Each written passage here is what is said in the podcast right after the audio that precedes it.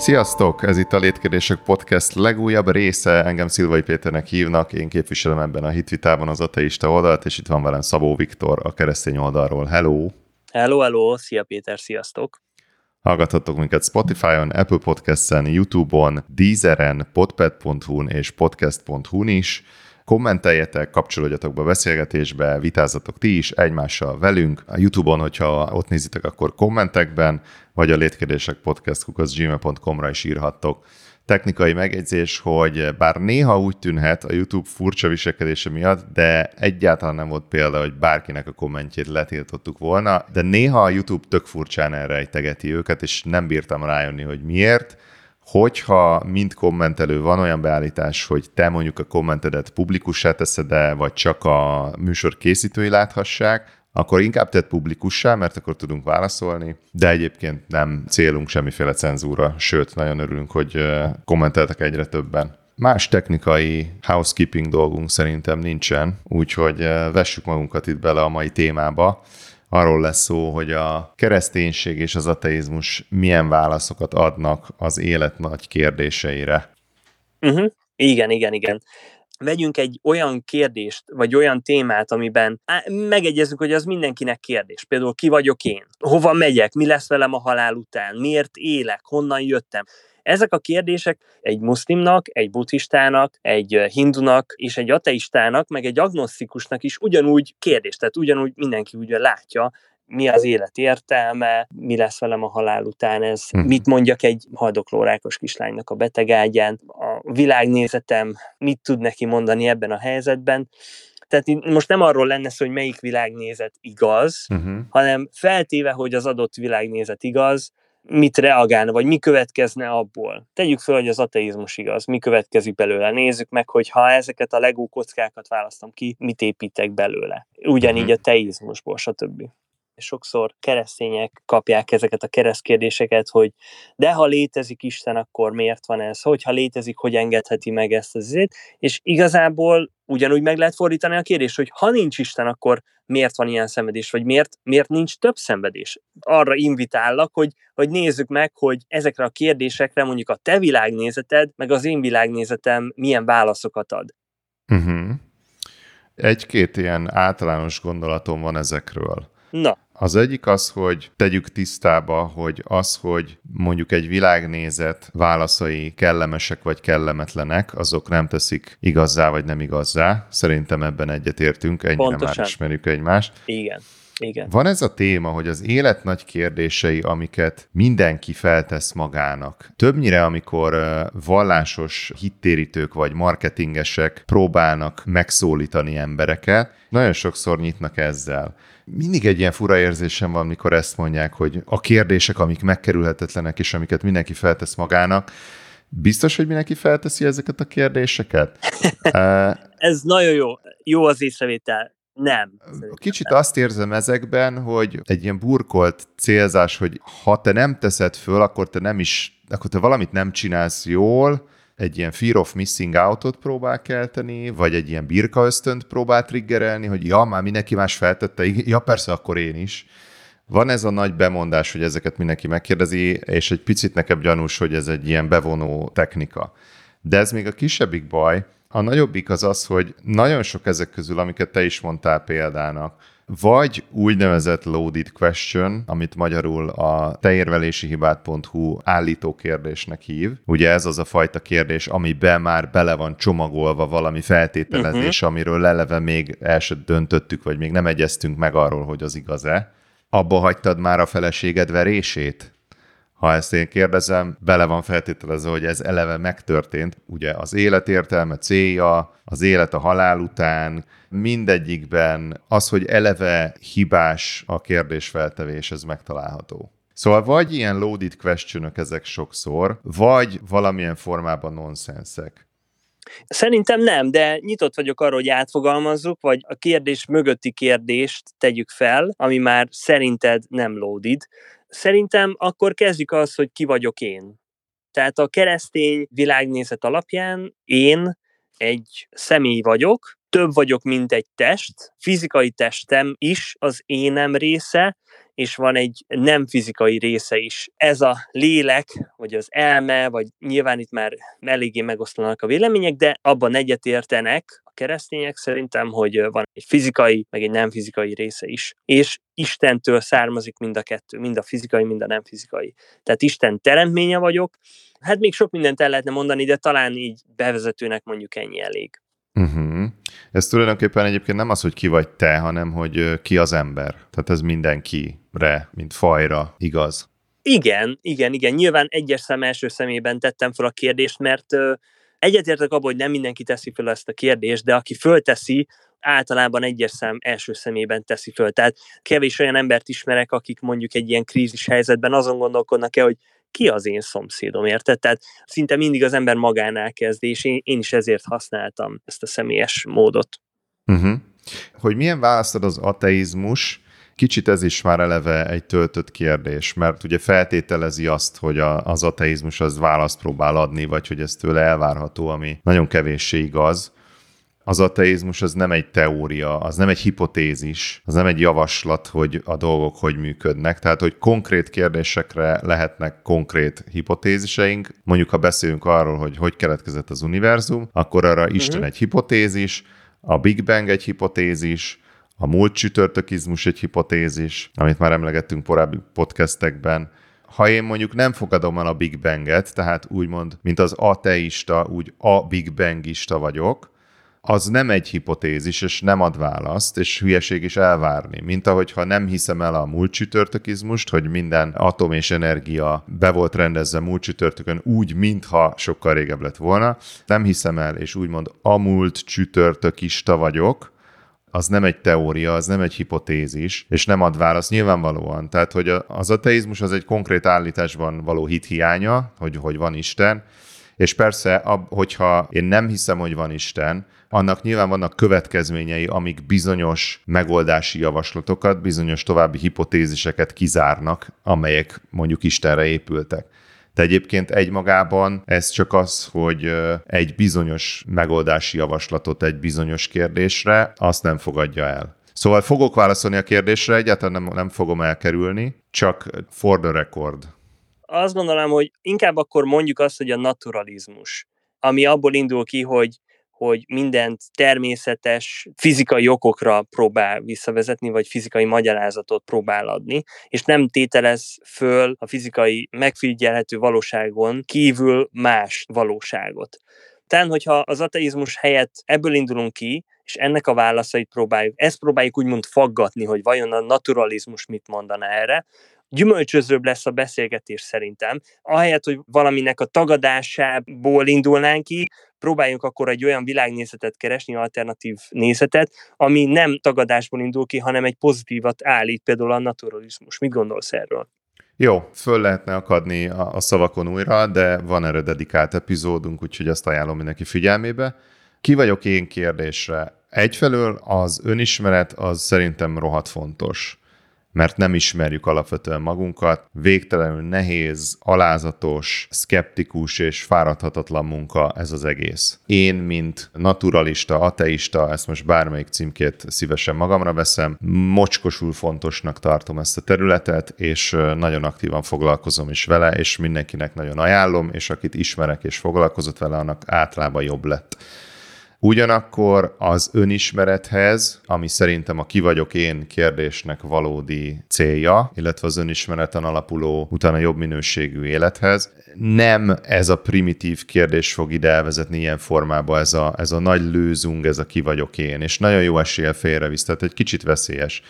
Volt a BBC-nek egy műsora, tudományos, meg tudománytörténeti eh, témákat dolgozott fel, James Burke, egy brit történettudós például azt mondta, hogy tedd fel magadnak a kérdést, hogy van-e valami az életedben, amit szeretnél, hogy másképp legyen. Én úgy mondanám, hogy mi az, ami fáj neked. Szerintem a legtöbb ember az önismereti úton valamiféle fájdalomból kiindulva indul el, tehát, hogy én, én nagyon sok minden vagyok, ez az igazság. Hogyha anyagi síkon nézzük, akkor egy rakás atom, meg erő, meg ilyesmi vagyok. Uh-huh. Hogyha pszichológiai fenomenológia szintjén nézzük, akkor egy tudat vagyok. Uh-huh. Hogyha kémiai szinten vagyok, akkor egy nagy zsák vegyszer vagyok hogyha a barátaimat kérdezed, akkor talán jó társaság, talán egy támogató társ, tehát én rengeteg minden vagyok. Uh-huh. Én, mint aki mondjuk jó tíz éve foglalkozom ilyesmivel aktívan, nem hiszem, hogy valaha is elhangzott volna ilyen formában, aki vagyok én. Nagyon sok minden elhangzott önmagamról, hogy mit jelent férfinak lenni, mit jelent a sok-sok szerepünk, amit az életben játszunk, az apaság, a, a gyerekség, a, a munkatárs, a, a partner, én nagyon elnagyoltnak tartom, aki vagyok én. Igazából csak ennyivel a problémám. Aha. Valamilyen szinten még a te válaszodat sem tartom egy válasznak, vagy annyi féle választ elképzelhetek, hogy mindig visszakérdezek, hogy mit értesz ez alatt. A szerepeimet érted alatta? Az anyagi konstrukciómat érted alatta? A tudatnak a nagy rejtéjét érted alatta? a ki vagyok én, amilyen egyszerű lett a kérdés, ugyanúgy sugalja azt, hogy, hogy erre a válasz valami egy dolog, ez a többi ilyen kérdésre is igaz, hogy ilyen szempontból töltött kérdés, hogy hú, most akkor így kell mondanom egy valami nagyon nagy dolgot, és akkor persze elkezdek így sodródni a felé, hogy igen, akkor valami, valami végtelen, valami lélek, valami Isten is a többi. Uh-huh. Szerintem nagyon sok válasz van, mert egy ember az nagyon sok minden attól függően, hogy honnan nézzük. Én azt gondolom, hogy itt fontos különbséget tenni az egyszerűség meg a töltöttség között. Tehát attól, hogy egy kérdés egyszerű, az önmagában még nem jelenti azt, hogy, hogy a kérdés kéri, hogy a válasz is az, az legyen, érted? Tehát én nem utasítanám el ezt a kérdést csak azért, mert a kérdés önmagában egyszerű. Mivel ez azt sugalja, hogy a válasznak is egyszerűnek kell lennie. Én nem gondolom, hogy a válasznak egyszerűen kell lennie. Én ezt a kérdésből nem látom sehol nagyon sok olyan kérdés van, ami tök egyszerű, de a válasz meg nagyon komplex, uh-huh. akár fizikailag is. És mégsem vetjük el ezeket a kérdéseket, azért, mert terhelt kérdések talán így fogalmazzák, vagy állító kérdésnek. Ez a kérdés nem az a kategória. Ennek én nagyon örülök, hogyha te ezt így látod, és hogyha amikor te kérdezed, aki vagyok én, akkor te nem úgy kérdezed, hogy eleve jól megtöltöd. Minden esetre csak egy hangot adtam néhány aggodalmamnak, de azt hiszem bele is igen. egyben a választ is. A válaszod, igen. Egyébként, hogy most megnyissam az őszinte, hogy mondjam, intellektuálisan kíváncsi csatornákat, az egyetlen és legfőbb rejtély számomra az az öntudat amit, amit nem tudok anyagból levezetni, de egyébként most megint a ki vagyok énnek egyik aspektusa, hogy az evolúció által létrehozott ilyen konstrukció vagyunk, meg van-e részünk, ami független az anyagi testünktől, naturalistaként, hogyha ezt az álláspontot kell elmondanom, akkor nincs. Akkor az anyagunk jelensége minden, amit megfigyelünk. Ebben számomra az öntudat a legnagyobb kérdőjel, majd egyszer tartok róla egy részt. Tehát következik ez szerinted abból, hogyha valaki például elfogadja, hogy van öntudat, annak a létezését nem a naturalizmus fogja neki úgymond javasolni. Tehát, hogyha csak az ember szigorúan a naturalizmus keretein belül mozog, és azon belül próbál választani a kérdésre, akkor az öntudatig nem fog eljutni ezzel ebből. Ebben szerintem egyetértünk, ugye? Nem feltétlenül. Hát azt állítom, hogy nem tudjuk minden olyan lánc elemnél, ahogy a okokat fejtjük vissza, és egyszer csak elünk oda, hogy nem tudjuk, akkor mindig előhúzhatom azt, hogy tehát Isten, csak azt nekem bizonyítani kellene. A naturalizmus jelenleg nem ad erre választ, de nem tudjuk, hogy fog-e, nem tudjuk kizárni, hogy ad rá választ. Tehát ilyen formán nem értek veled egyet. De ezt már az agnoszticizmus mondatja veled, tehát a naturalizmus az nem hagy kérdést tehát, hogyha te azt mondod, hogy van az anyagi világ, de lehet, hogy van más is, az már nem naturalizmus. Az már naturalizmus, ami a fizikai világot illeti, plusz agnoszticizmus, ami a fizikai világon túli világot illeti. Érted? Tehát akkor te már két világnézetet gyúrsz össze, ami már nem úgymond szintiszta anyag. E, az a baj, hogy itt is nagyon, nagyon rossz definícióink vannak, amikor azt mondjuk, hogy mi, mi az, ami nem fizikai, vagy mi az, ami nem természeti. Ezek nagyon rosszul definiált dolgok Nézd, hogyha a naturalista álláspontot kell elmondanom, akkor azt mondom, hogy a tudat is az anyag bizonyos együttállásainak egy jelensége. Tehát a neuronok, meg mit tudom én, ideg, idegsejtek működése. Igen, amik végső soron atomok és mezők elrendeződései. Még, még nem nagyon uh-huh. hallottam jó definíciót arra, hogy hol van, hogy mi a természetes, és egész pontosan hol húzódik a határa a természet felettivel, amit uh, egyesek állítanak. De ez szerintem egy másik ez lehet egy témája másik lesz. Igen, igen, igen. Jó, akkor az első kérdést szerintem nagyjából megválaszoltuk. Szerintem léphetünk tovább a következő kérdése. Szóval mi lesz a halál után, szerinted? Most akkor kezdte. Uh-huh, uh-huh. Igen, picit ez is ugye állító kérdés, feltételezi, hogy valami lesz a halál után. Jobb esetben a kérdésbe belefoglaltatik az, hogy lesz-e egyáltalán valami, nem pedig eleve belediktálja azt, hogy valami pedig lesz. Ebbe egyetértek, akkor átfogalmazom úgy, hogy lesz-e valami a halál után? Fog-e történni igen, valami? Igen, igen, igen, igen. Az egyénnel ugyanaz lesz, ami a fogantatása előtt is volt ő, uh-huh. ugyanabba az állapotba kerül vissza, ami nem egy állapot igazából, hanem a nem lét, hogyha a tudatot azt az anyag jelenségeként definiálom, abból az következik, hogyha az anyagi konstrukció leáll, ez a bonyolult gépezet, akkor vele együtt a tudat is megszűnik. Nem gondolom, hogy lenne valamilyen extra réteg rajtunk, ami tovább száll, uh-huh. akár a mennybe, akár a pokolba, akár a következő inkarnációba. Egyébként erről a kérdésről nagyon specifikusan azt gondolom, hogy ugye vannak a gyásznak a fázisai akkor is, ha szeretted, hal meg, de egyébként kisebb dolgokban, tehát nem csak explicit halált kell elgyászolni, hanem kisebb dolgokat is elgyászolunk az életben, amik veszteségek érnek, és ugye ennek a, megvannak a lekutatott fázisai, hogy az első a tagadás, a második a dű, a harmadik az alkudozás, a negyedik a depresszió, és az ötödik pedig az elfogadás. Uh-huh. És én mindig úgy gondoltam, hogy maga az, hogy én meghalok, vagy hogy az ember halandó, ennek a tudása az egy trauma. Az egyik legnagyobb traumánk az életünkben. Talán mondjuk a, a legnagyobb traumáink szerintem a maga a születésünk eseménye, meg ez a tudat, hogy meg fogunk halni. Hm. És én úgy gondolom, hogy itt a gyász fázisaiban az, hogy nekünk el kell gyászolnunk az, hogy halálunk van, ebben a, a vallás az első fázisban, a tagadás fázisában megrekedt. És azt mondja, hogy halál, ja nem, az nincs is, hát, hát utána lesz egy másik élet, ami viszont örök lesz, és ott aztán meg aztán pláne nincs halál. Én így tekintek erre.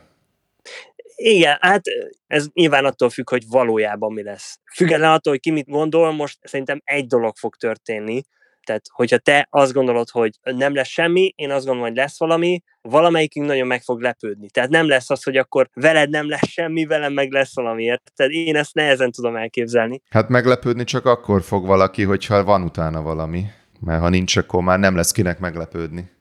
Ah, jaj, jaj, jaj, értem. Ott a pont, jó. kicsit, kicsit okán borotváját is megint megidézném ahogy az életünk előtt voltunk a nem létállapotába, ugyanúgy nem látom be, hogy miért olyan nehéz elképzelni, hogy a halálunk után ugyanez következik. Illetve még egy dolog jutott eszembe. Ö, láttál már halott embert? Igen. Nagyon könnyed téma. Talán nem ilyen vidám hangszíneket volna feltennem.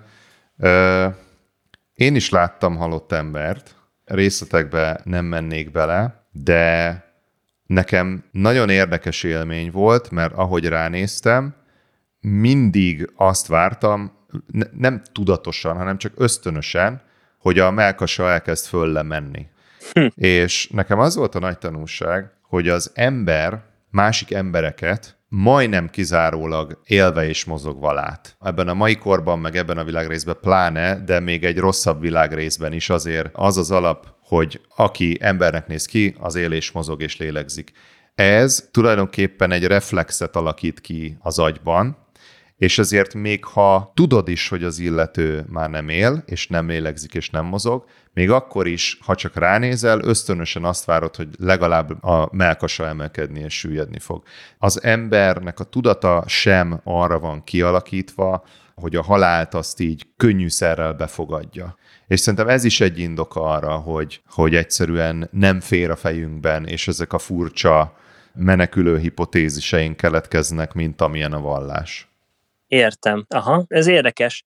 Mondjuk annyit hozzátennék, hogy a vallás ugye nem azt tanítja, hogy ez az élet ugyanúgy fog el folytatódni, mint ahogy előtte volt, tehát hogy most megint elkezd ugyanaz a test mozogni, meg stb. Másfajta életről van szó, de értem, amit mondasz, hogy az emberben van egy ilyen nagyon erős élet akarás, és ez néha azt állított, hogy torzítja az ember valóságérzetét, és nem is hajlandó el, elfogadni a valóságot emiatt. Igen, vagy akár nem is tudja. Aha, Tehát vegyük, aha, tényleg értem. egyébként ez az életösztön, szerintem a legjobb közhely, hogy mennyire elős az életösztön, de szerintem az egyik legjobb példa, amikor vízimentést tanulsz, hogyha valaki fuldoklik, ugye? A fuldokló emberhez, ha úgy mész oda, hogy csak úgy akárhogy, uh-huh. akkor biztos, még akkor is, ha az anyukád, akkor is le fog nyomni a víz alá, mert olyankor az nem ő igazából, vagy nem a, az nem ugyanaz az énje, mint aki a parton van, hanem a, a, akkor az egy életért küzdő valaki, az ő életösztöne fog téged is, meg aztán sajnos emiatt önmagát is lehúzni a víz alá. Ez szerintem a, a maga szélsőségességével illusztrálja nagyon jól, hogy uh-huh. mennyire erős ez az ösztön, és mennyire nehéz szabadulni az embernek a halálfélelemtől. Aha. Igen. Ha jól értem, akkor te azt gondolod, hogy a, az emberi élet az egy szakasz. Tehát van egy eleje, meg egy, van egy vége, és akkor előtte sincs semmi, meg a végpont után sincs semmi. Olybá tűnik, igen. Ebből egyébként logikusan az következik, hogy ez a szakasz, akkor ez egy nagyon fontos szakasz, hiszen csak ez van, úgymond. Tehát amit ebben az életben tudok csinálni, az minden lehetőségem. Igen. Ezt amúgy látom, látom társadalmi szinten is, akár a, az, hogy az emberek harcolnak az öregedés ellen. A feleségem szokott hallgatni ilyen biohackereket, nem tudom, ismersz-e biohackereket, akik van olyan, aki konkrétan azt a célt tűzte ki, hogy ő 180 évig fog élni, és így annyira tehát tényleg meg akarják hekkelni a testüket, és így nagyon odafigyelnek arra, hogy mit esznek, stb. stb. És nyilván nagyon sok pénzük van erre, hogy, ez, hogy ezeket a dolgokat megcsinálják. Én bennük látom például ennek a lecsapódását, hogy az emberi élet, mivel csak ez van, az értéke nagyon-nagyon felértékelődik, és ezért megpróbálják minél inkább elhessegetni, vagy eltolni a végét, hogy, hogy ne kelljen befejezni ezt. Hát igen, ebből következhet jó is, meg rossz is. Tehát egy picit uh-huh. a mai társadalmunk rossz értelemben vett élményhajhászását, a rövidlátóságát például felróhatjuk ennek is. Uh-huh. Szerintem nem ez az élethozzáállás. Az élethozzáállása az, hogy átmész a gyásznak az öt szakaszán, és a végén elérsz az elfogadásra. Ráadásul egyébként most pont hallgatom a Yale Egyetemen a dr. Lori Santos. Van egy kurzusa a boldogság tudományáról, ami a Yale Egyetem 300 éves történelmében a valaha volt legnépszerűbb kurzus lett, tehát hogy nem ilyen egyetemi osztálytermekben tanítják, hanem az egyetemnek a sportstadionjában ő beszél sokat arról, hogy amit a tudat prognosztizál, hogy mi az, amitől majd boldog leszek, ezek a prognózisok rendkívül pontatlanok. Klasszikusan a fogyasztás például ilyen, hogy a tudat azt modellezi le, hogy aha, ebből lesz majd nekem jó, vagy ettől leszek boldog, és akkor ezzel kimaxoltam az életem miközben ezek már elég jól lekutatottan, ugye elég rövid életű kis dopamin fröccsök. Uh-huh, uh-huh. Szóval egyetértek, igen, hogy egy életünk van, és azt ki kell maxolni, de a kimaxolás az azért messze nem olyan triviális, és az nem egy túltolt, rövidlátó, ostoba hedonizmus jelent, uh-huh, mert már uh-huh. nem, kell, nem is kell különösebben okosnak lenni, és a tudomány is már kimutatta, hogy ez nem az optimális megoldás egyszerűen. Igen, igen. Itt például van egy nagyon éles ellentét. Szerintem mindegyik kérdésnél a világnézetek nagyon-nagyon más választ adnak, és nagyon-nagyon más dolgok következnek ebből. Például a kereszténység, a Biblia tanítás alapján az emberi élet az nem egy szakasz, hanem egy félegyenes. Tehát van egy kezdőpontja, de nincs vége. Uh-huh. És ö, ennek a félegyenesnek az első néhány, ugye 70-80, vagy nem tudom ki mennyi ideig él, éve az a Földön, ebben a fizikai testben történik, és utána egy másik rész következik, de van valami, és hogy az öntudatom megmarad. És ez ugye tehát az egész szakasz, a földi szakasznak a, a súlyát teljesen más színben tünteti fel. E, én elismerem, hogy én is ebben a modern világban élek, és nekem is szerintem sokkal fontosabb ez a szakasz, mint talán kéne, de a Biblia alapján ez a szakasz is fontos, tehát nem, nem aszkétizmusra tanít, de vannak olyan döntések, amiknek nem csak ebben a földön, hanem a földi életen túli szakaszban is lesz következménye. Például, hogy az ember hogyan dönt Istennel kapcsolatban, az evangéliummal kapcsolatban, elhiszi-e, elfogadja elfogadja Isten megmentő kegyelmét, vagy nem, és ez meghatározza. Tehát ez a szakasz azért lesz fontos, mert meghatározza a félegyenes további részét. Végleg. És bizonyos értelemben egy sínbe helyezi, ami, amiből már nem tud utána kimenni valószínűleg nem is akar egyébként, szerintem, de hogy, hogy mindenképpen egy pályára állítja, ami folytatódik örökké. És ami még szerintem fontos, hogy van mennyország, meg pokol, most az, hogy konkrétan ez hogy néz ki, én azt gondolom, hogy ez nem feltétlenül, főleg a mennyel kapcsolatban, nem gondolom azt, hogy ez egy abszolút spirituális élmény lesz, tehát ilyen puttók a felhőkbe nyilakat hm. lövöldöznek, stb. Én azt tudom elképzelni, hogy mint ahogy Jézus miután föl támadt, ő utána lépkedett, érte? Tehát járt, meg tudták tapintani, tehát volt fizikai teste, evett halat például, érted? Simán el tudom képzelni, hogy ugyanúgy a mi testünk is egyfajta ilyen átalakuláson megy át, de a fizikai létét nem fogja elveszteni, legalábbis maximum csak egy időre, amíg a feltámadás nem történik meg. Tehát az emberi élet az egy félegyenes, az itteni döntéseinknek örökkévaló következményei vannak, és ezek ránk pozitívan, illetve negatívan is hathatnak később a halálunk után. Igen, ugye a 9-es, 10-es és 11. részben is beszéltünk az Isten igazságról és a túlvilágról. Ott már kötekedtem arról, hogy szerintem mennyire abszurda, vagy hát paradox ez az egész, hogy van ez az icipici kis rész, ami alapján az egész végtelen szakasz, vagy egyenes, vagy félegyenes meghatározódik. Miért pont ennyi, miért nem kevesebb, miért nem háromszor annyi, miért határozza meg az egészet, ezt nem akarom újra kinyitni. Nézzétek vissza. Amit elmondtál, az egyébként egy viszonylag tiszta sor keresztény nézőpont. Technikai részletekben lehetnek eltérések. Szerintem egyébként, ha a mennyről és a pokorról és annak így a konkrét logisztikájáról van szó, akkor valószínűleg elég sokféle vélemény van de ugyanakkor azt gondolom, hogy ennek elég kicsi a jelentősége ahhoz képest, hogy az alapkoncepció az azért ugyanaz, hogy ezek örök dolgok, ezek vannak, van egy jó meg egy rossz verziója, és az életed végén eldöntetik, hogy te melyikbe mész. Jó, mit szólnál, hogyha már, már cseles vagyok, már úgy fogalmazom meg a kérdést, hogy már próbálom így kiszedni belőle ezeket a terhelt részeket, tehát, hogy van-e célja az életnek, és ha igen, akkor az micsoda? Nagyon jó a korrekció. Valóban, amikor úgy merül fel ez az egész, hogy mi az élet értelme, vagy mi az élet célja, akkor ugye bele van kódolva, hogy van ilyen, hogy egyetlen ilyen van, hogy ez időben változatlan, esetleg, hogy mindenkinek ugyanaz, tehát egyetemleges válasz van erre, miközben visszagorva az első pontra, még abban sem egyeztünk meg, hogy egyáltalán van ilyen. Ez szerintem ez a legjobb példa, amikor ezek vagy állító kérdések, és vagy nonsens kérdések. Én azt tenném fel ezzel kapcsolatban, hogy az élet az egy olyan dolog, aminek célja kell, hogy legyen, hogy valamit el kell érni, el kell jutni A-ból B-be, hogy van egy valami mostani állapotból egy másikba kell eljutni. Ellen Watts, aki egy főleg buddhista, taoista és hindu filozófiát hozott be a nyugatra, uh-huh. és neki van egy levezetése arról, hogy az élet játék jellegű. Mit értünk ez alatt? Azt, hogy analóg ez a zenére és a táncra. Például a zenének nem az a célja, hogy az elejétől minél gyorsabban eljuss a végéig nem az a jó zeneszerző, aki mindig csak finálékat ír, és akkor elmennek az emberek a koncertre, van egy darab ilyen hangzatos taktus, és villámgyorsan elértünk a célba.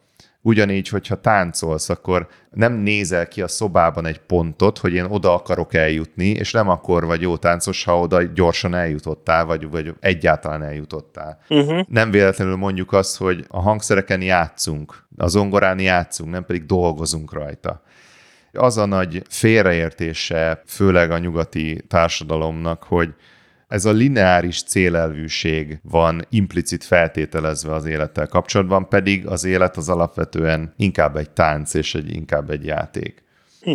Olyan szempontból megint validnak tartom a kérdést, hogy az élet az akkor jó, ha teljes, szeretetben gazdag, úgymond ilyen meaningful, jó, ha van benne élvezet, stb. Tehát nem azt mondom, hogy ne keressük a helyünket benne, és az is nagyon látható, hogy létfontosságú különbség van, ha önazonosak vagyunk, vagy ha nem. Tehát ezek nagyon-nagyon fontosak. Csak vigyázzunk meg én, amikor föltesszük a kérdést, hogy ne legyen eleve valami torz koordinátorrendszer benne. Uh-huh. Egyébként szerintem nagyon szoros összefüggés van. Ezen gondolkoztam is, hogy egyébként az a kérdés, hogy mi az élet célja, és az, hogy van-e élet a halál után, ezek egyáltalán külön választhatók-e, mert olyan szinten összenőttek. Sokan ugye azért teszik fel ezt az, vagy a válaszukból, az élet célja kérdésre adott válaszukból, ami átkanyarodik a halál utáni életre, következik, hogy ez a kettő náluk valahol ugyanaz, hogy honnan jön ez a gondolat, hogy, hogy a véget érés miatt a dolgok értelmetlenek vagy értéktelenek. Attól, hogy valami egyszer véget ér, attól még nem lesz értelmetlen. Például, ha van egy autóm, akkor tudjuk, hogy előbb-utóbb az aranyselepre fog kerülni, de ettől még az nem lesz értelmetlen vagy értéktelen. Ezek így a kérdésbe kódolt ilyen csapdák, amiket szerintem főleg hittérítők alkalmaznak, hogy így behúzzanak, hogy meggyőzzenek, hogy beteg vagy, és aztán meg eladják neked a gyógyszert. Uh-huh. Mi az élet értelme, célja?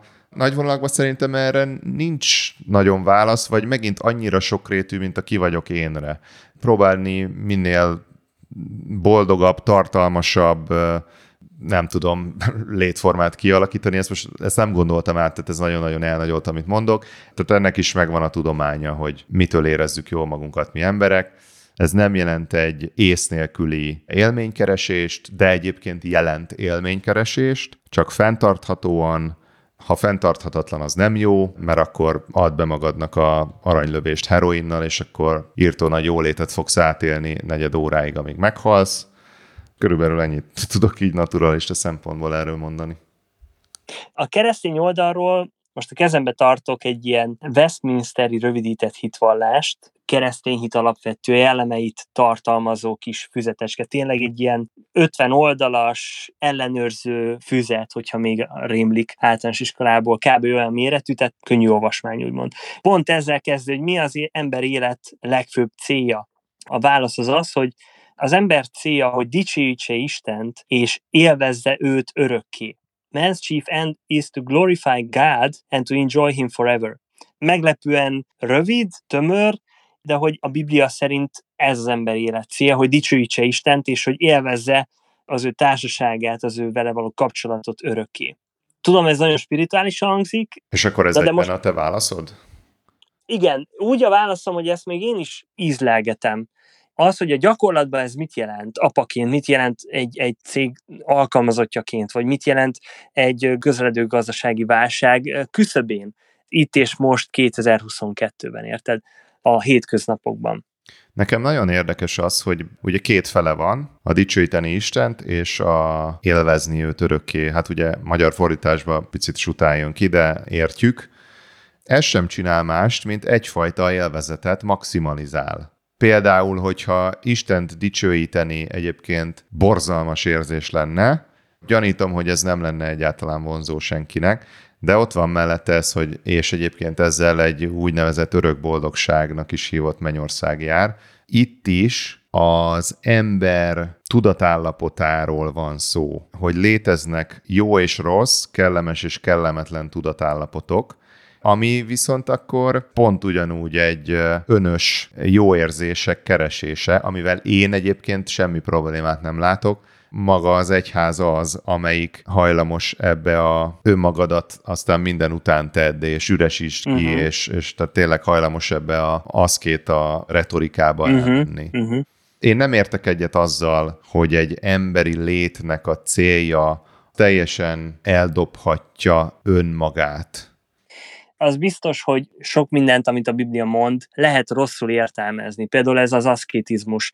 Például ami a földi, ami a testi, az rossz van egy testem, de például azzal, hogyha foglalkozok, törődök a testemmel, az kvázi egy ilyen már-már bűnkategória keresztényként, van egy John Piper nevű lelkész, aki módosította ezt a, a mondatot, képzeld el, és ő azt mondta, hogy uh, man's chief end is to glorify God by enjoying him forever. Tehát dicsőítse Istent azáltal, hogy élvezi a vele való kapcsolatot. Ami egy nagyon érdekes. Ez rend, rendkívül hogy, kellemes megoldás. Igen, tehát, hogy azzal, amikor mi élvezzük az Istennel való kapcsolatot, lényegében mi azzal dicsőítjük őt. És szerintem ebben van logika. Az aszketizmus, meg minden, van helye, hogy az Istennel való közösséget ne tolja le a mi életünkben más. Érted? Erről szerintem beszéltünk a bálványokról korábban. De ez nem azt jelenti, hogy tehát Isten nem egy olyan dolog, ami, hogyha ő a helyén van, akkor semmi mással nem tudok foglalkozni, az nem azt jelenti, hogy kell tartózkodni a szextől, mint ahogy sok vallás állítja, hogy, hogy te nagyon spirituális vagy, akkor nem szabad szexelni, érted? Ez vagy kell tartózkodni például az élet, ételektől, a gazdagság vagy a vagyonszerzés az egy ilyen alapvetően bűnös, érted, ilyen belső negatív értékkel telik meg. Uh-huh. Ezeket nem a Biblia tanítja. Például a Biblia nem tanítja azt, hogy a pénz minden rossznak a gyökere, hanem a pénz szeretete. Tehát érted, amikor a pénz, az eszköz céllá válik, akkor jönnek a rossz dolgok. Lehet úgy élvezni az életet, ezt a fizikai világot, mert Isten szerintem erre teremtette, hogy élvezzük, hogy közben ezzel ne fosszuk meg Istent a nekijáró legkitüntetettebb tisztelettől és szeretettől ez olyan hamis dilemma, hogy vagy az ajándékot szeretem, vagy az ajándékozót. Hát nyilván szeretem az ajándékot, de érted, hogyha én most adok egy ajándékot a fiamnak, és a fiam nem mer játszani az ajándékkal, mert attól fél, hogy akkor mérges leszek rá, az ilyen nagyon beteg gondolkodás, érted? Én úgy gondolom, hogy Isten nagyon sok dolgot ajándékba adott. A szexet, a pénzt, az ételeket, stb és amikor mi ezt ajándékként tudjuk élvezni, az egy teljesen jó, harmonikus, úgymond megtaláltuk a helyét az életünkbe. A gond akkor van, amikor mondjuk én adok egy ajándékot a gyerekemnek, és az annyira leköti a figyelmét, hogy például nem is mond köszönetet, és utána nem is akar velem találkozni, nem beviszi a játékot a szobájába, és akkor így napokig csak az babonázza meg. Na ez az, amikor valamit, amit Isten ad nekünk, az fontosá válik, és akkor azt dicsőítjük.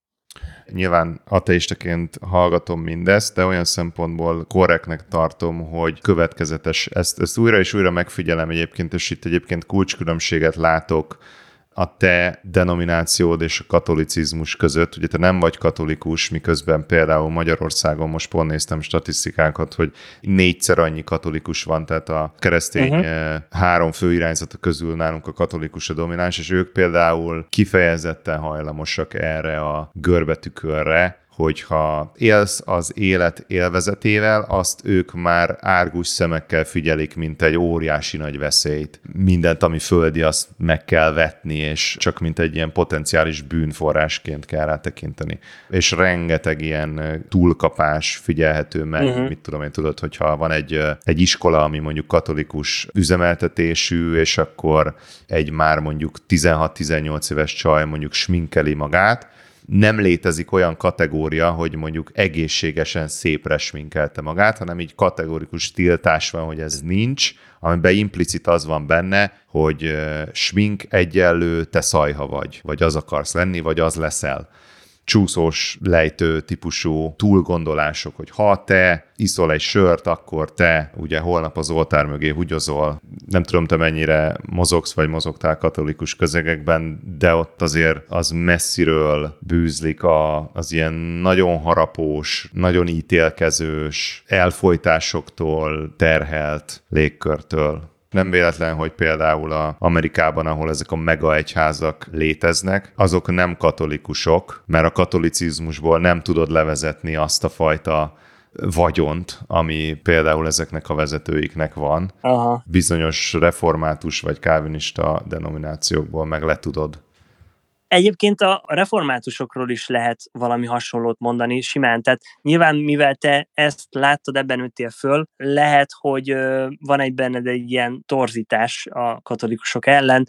Én a református, meg részben baptista közegben nőttem föl, és a reformátusoknál ugyanúgy tapasztaltam, meg a baptistánál is egyébként, tehát reformátusoknál ugye a reformáció idején az ikonokkal együtt sokszor a, a művészetet úgy amblok elvetették. Mindent letéptek a falról, teljesen üres, fehér falak vannak, fekete palást érted, semmi szín, fekete-fehér az egész szinte, és ez valahogy rányomta a bélyegét az egész lelkiségre, hogy a művészet iránti vágy, a kreativitás, a misztérium, az valahogy így csirájában el lett folytva. Uh-huh.